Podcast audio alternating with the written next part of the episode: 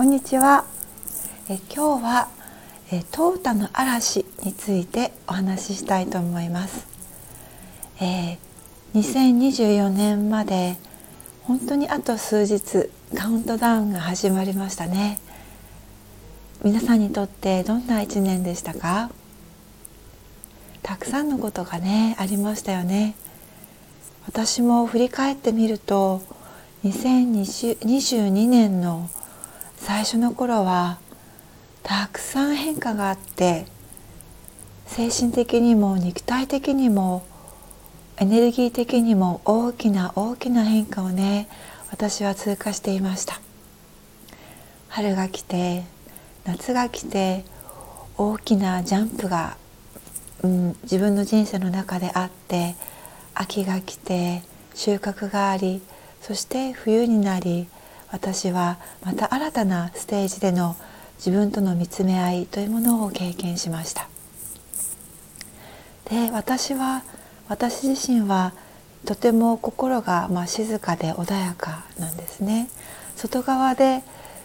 例えば自分の周りの状況とかそういったものではいろんな変化とかドラマチックなことが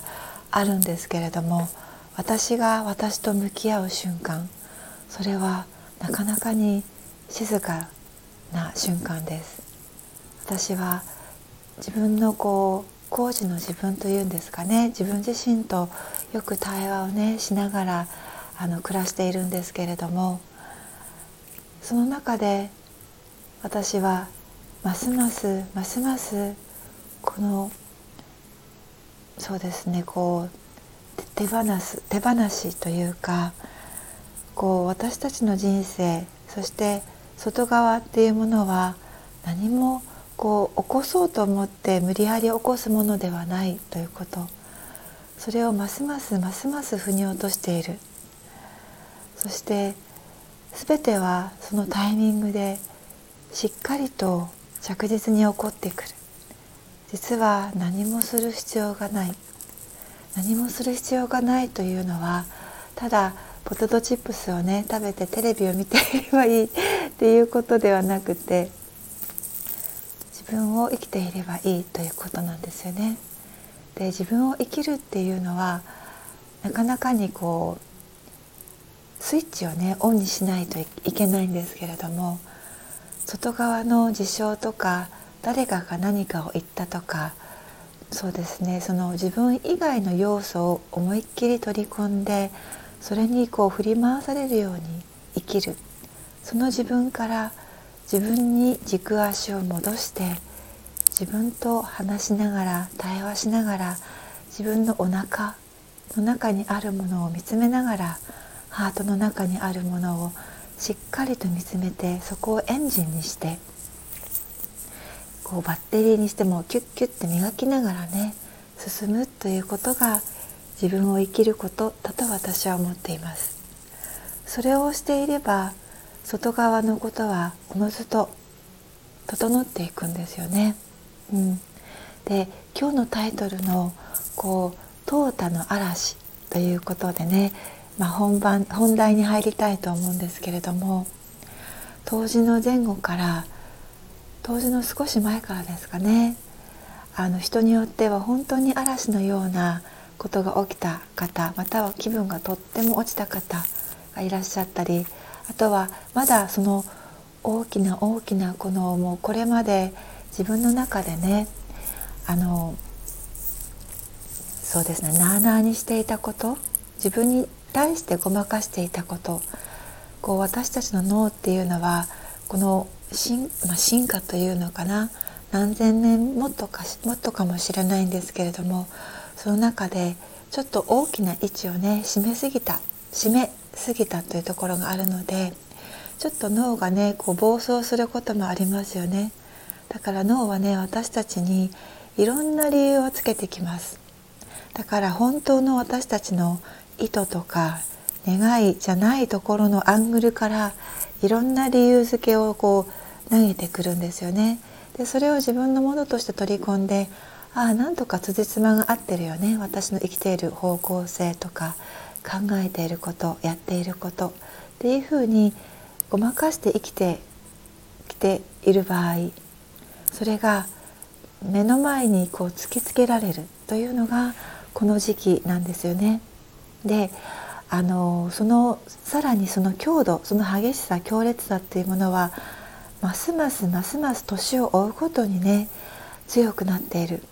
それにもう翻弄されて自分はどうすればいいのかわからない、ね、そういう方も結構多いんじゃないかなと思いますただ日々お仕事があり自分のビジネスがあり、えー、そいろんな方とのお付き合いがある中でそれをこうなんとか押しとどめながら押し込めながら生きているというのがおそらく過半数のね皆さんの状況じゃないかなと思います。うん、であのこの淘汰の波淘汰の嵐っていうのはあのいいニュースなのか悪いニュースなのかわからないんですけどももう止まらないんですよね。はい。本当に止まりません。10年前20年前だったらまた新年が来てわーってなって「はい頑張ります」って終わったかもしれない。でもこれはねもう止まりません。うん。だからねいつ自分の自分を生きるためにスイッチを切り替えるかなんですよね。それが今日明日明後日今今この瞬間そうできたらいいなと思います。で、えー、ぜひねこのこの静かでありながらも私たちにこうごまかしを許さない。この濁りのない宇宙から降り注いでる光。そして地球自身が通過しているこの大きな大きな変化の波の中でそれに乗っかっていくにはそれとともに私たちが進化していくには自分を見つめて自分の中にどれだけのごまかしがあるのかまたはないのか今自分がやろうとしていることが本当に自分が思っている理由からなのかそれとも別の理由があるからなのか。そこに自分の弱さを見つめる勇気があるのか。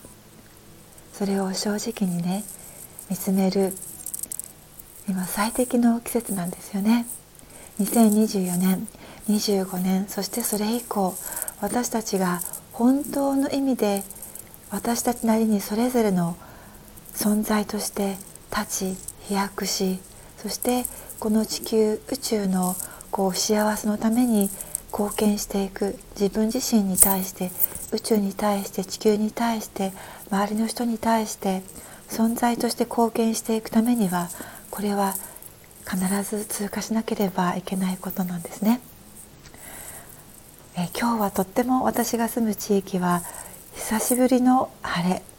とっても楽しみにしています。良い一日をお過ごしください。